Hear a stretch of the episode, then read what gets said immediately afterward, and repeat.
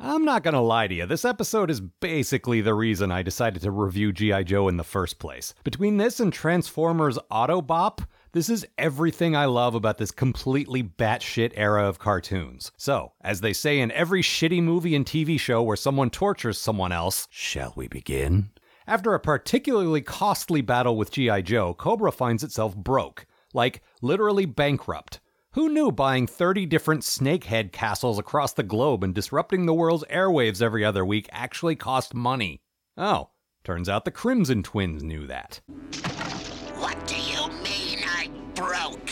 Joe Team's highly successful raid. has wiped out your assets Consequently, your creditors are demanding payment. on all outstanding debts. I will not tolerate this. I control the largest criminal organization in the world.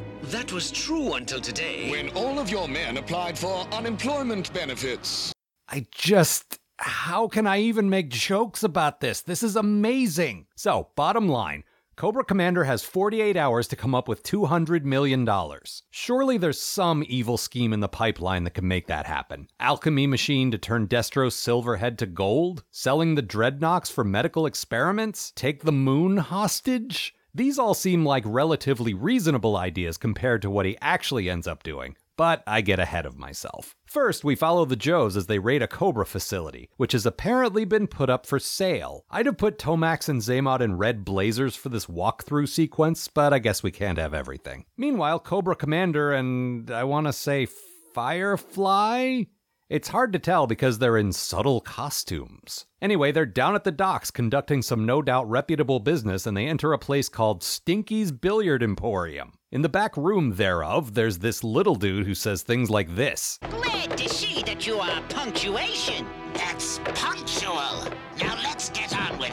It's not the sharpest joke they've ever done, but it does create a situation where Cobra Commander has to be the straight man, which is pretty hilarious in itself to me. Turns out this guy is your actual mob loan shark type. Cobra Commander has literally borrowed $1 million from the mob at 400% interest. But that's nowhere close to what he owes Extensive Enterprises, you may be saying. How the hell is he going to turn 1 million into 200 million? Just just give it a second. I'm getting to that. There's a brief scuffle during which the mobster tries to unmask Cobra Commander, and that goes about as well as you might expect. Honestly, if he just charged $5 a pop for looky loos, he could have that cash back after 40 million customers. But that's not the plan. The plan is way better than that, trust me. Here is the plan.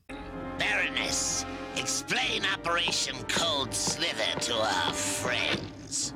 Destro has designed the program that creates rock and roll music and inserts subliminal messages which will lull people into a trance and make them totally subject to our will. That's right, friends. Zartan and the Dreadnoks are now rock stars. We're Cold Slither. You'll be joining us soon. Destro drops his subliminal messages into the thing, and nobody even mentions the ones right in the lyrics. I guess you'd call them liminal messages? Anyway, the actual lyrics hardly make it a secret that this is a Cobra recruitment anthem, so I'm not even sure what the point of the hidden messages is. Somehow the song just becomes a hit.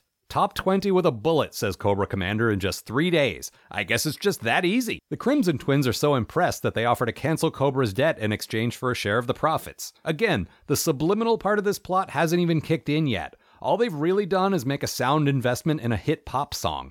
Which is completely legal and also, if you handle it right, incredibly lucrative. But that's not how the commander rolls. We all know this. We're gonna need at least three more layers of complicated bullshit on top of this. Meanwhile, in the absence of a ruthless terrorist organization to fight, G.I. Joe is enjoying some downtime. There are some slapstick hijinks, which frankly seem like overkill in an episode about an evil rock song. And while said song plays, Shipwreck expresses his colossal boredom. Ah, ever since Cobra disbanded, we haven't had anything to do except keep the dust off the tanks.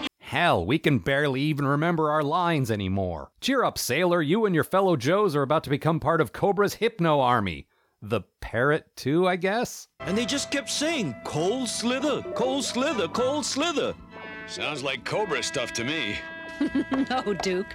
Cold Slither is a rock band. Yeah, Duke, don't be ridiculous. Just because they literally say the words Cobra is strong and we shall rule, and that band looks exactly like Zartan and the Dreadnoks wearing bad wigs, doesn't mean that has anything to do with Cobra. Do you realize how ridiculous you sound right now? Meanwhile, at the Cold Slither concert, the Hypnotized Joes and the rest of the crowd rock out to the band's only apparent song. Maybe they mix things up with some covers too? I'd pay good money to hear their versions of the hits of the day. I mean, they wouldn't even have to change any of the words to Everybody Wants to Rule the World. And imagine the hilarity if they brought Cobra Commander on stage for a duet of Sussudio. Also, I have no idea who Sergeant Pot Smoke 420 here is, but he's really living up to those leaves in his helmet in this one. Duke sends some MPs to arrest the AWOL Joes, but they fall under the thrall of Cold Slither. Then the bad guys switch the mind control machine over to manual, and the Baroness starts issuing explicit instructions. And look, I've said this many times before, but I'd pretty much do anything that woman commanded me to do, Hypno Ray or no. Just saying.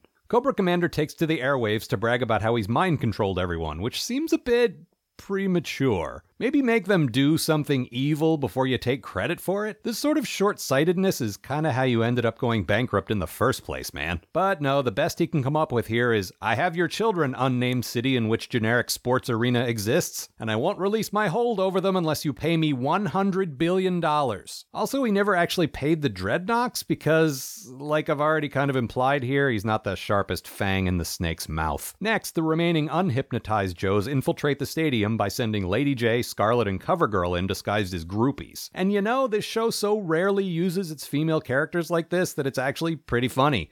Especially since the scene ends with Lady Jaye threatening the Dreadnoks with a flamethrower. But how did they manage to avoid the influence of the mind control music? Why, earplugs, naturally. Which, in fairness, is something that Cobra Commander could never have anticipated anyone doing. The Joe ladies saved the day and actually used the subliminal messages to fuck with the crowd a little before turning it off, which seems just a tad unethical. Then the Joes throw together a band in about 8 seconds and play a completely original, unrehearsed song just off the cuff. Somehow. Hey, you can't possibly expect things to start making sense now, can you? Fun fact I actually interviewed the writer of this episode, Michael Charles Hill, some years ago. We discussed this episode as well as his other contributions to Transformers, Jem, and G.I. Joe. Turns out he was the guy who wrote those Knowing is Half the Battle PSAs. That interview was episode 22 of my More Bits podcast, which you can find on iTunes and at more-bits.com.